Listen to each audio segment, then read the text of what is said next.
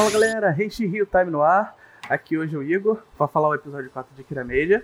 Mas antes do Kira Media, vamos dar um recadinho básico. Nos sigam nas redes sociais: Twitter, Facebook, Instagram, sua rede social favorita aí, todas se possível. No RSS Podcast, Player Addict, é, Apple Podcast, iTunes, o Anchor, sua plataforma favorita de podcast, você escolhe uma aí para ouvir a gente. Então, vamos falar agora do, do episódio 4 do Kira Media.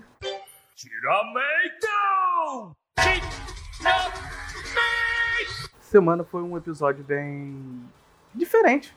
Foi uma que quebrou bastante padrão de, de percentais. Geralmente a gente tem uma leva de 10 episódios ou 15, onde a gente tem um monstro da semana sempre vindo atacar, deu um pouco do desenvolvimento dos personagens, às vezes nenhum, dependendo da série.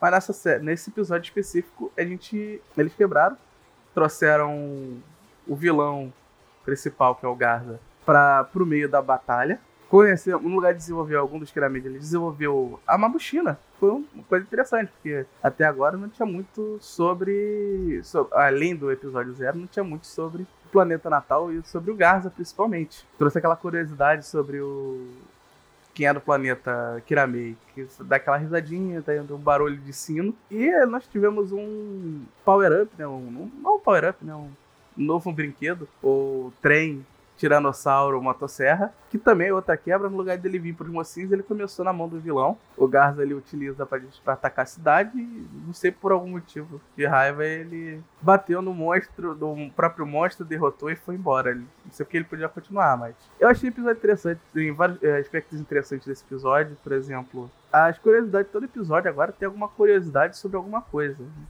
Hoje foi sobre. Esse episódio foi sobre o Homem de Neandertal, ele contou a história da primeiro homem de Neandertal descoberto, né, aquele fóssil de milhões de anos atrás.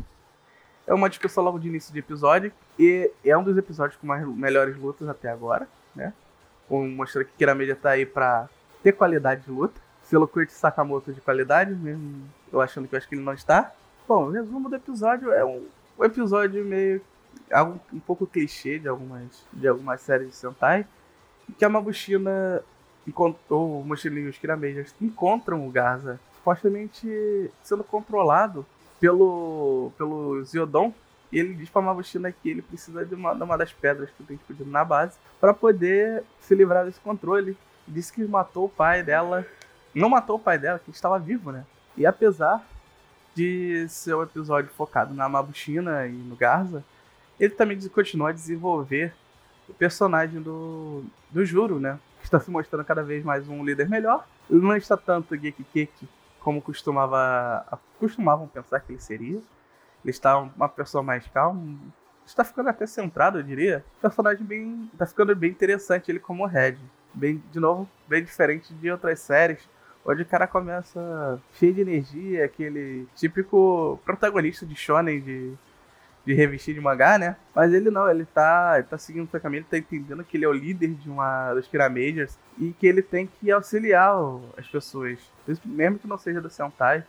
Então, Mochina, é, pode ser que tenha agora um, mais pra frente algum episódio que ele interaja mais com, com o líder deles lá, né, com o comandante deles, tenha alguma uma ajuda. Além de você ver que aquela, aquela pedra de gêmeo, né, do, do, dos Cramejers que vocês criaram no. Acho que foi no episódio 2. Ele, pelo jeito, ele serve pra mais do que ser um plot de um episódio. Usaram novamente. Agora ele usou para dirigir o, o Zord no lugar dele. Eu achei isso interessante, porque alguns gimmicks da, das séries geralmente são esquecidos num episódio ou outro. Ainda mais quando ele não tem nenhuma característica de, de produto, como marca, barulho, alguma coisa. Eu não duvido que a Bandai deve estar tá vendendo isso aí como, como prêmio. Mas é interessante. Tiramento!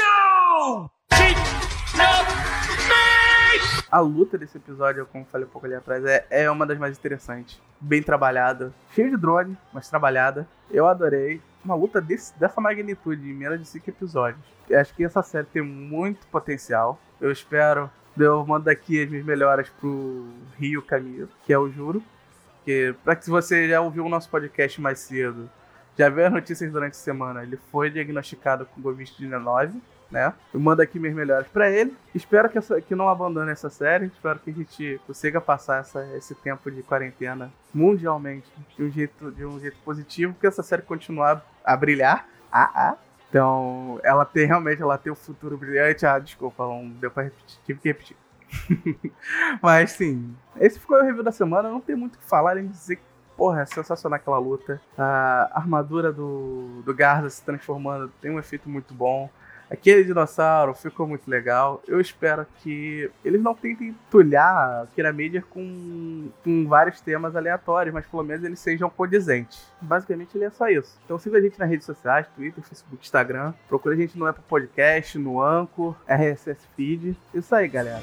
Esse foi a gente em Time dessa semana. Valeu!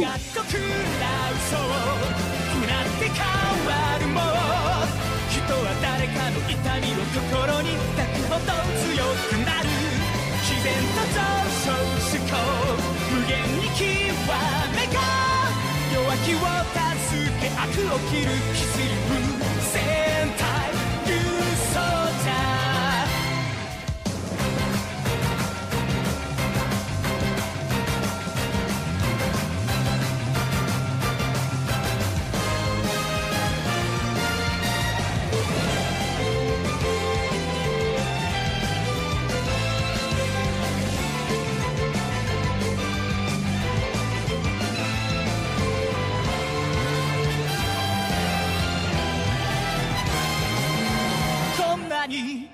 星よ永遠に輝け故郷の盾となれ希望の剣となれ夢は一人で見るよりみんなで見るほど強くなるかかんと限界などドカンと超えてか正義に使え闇を立て走る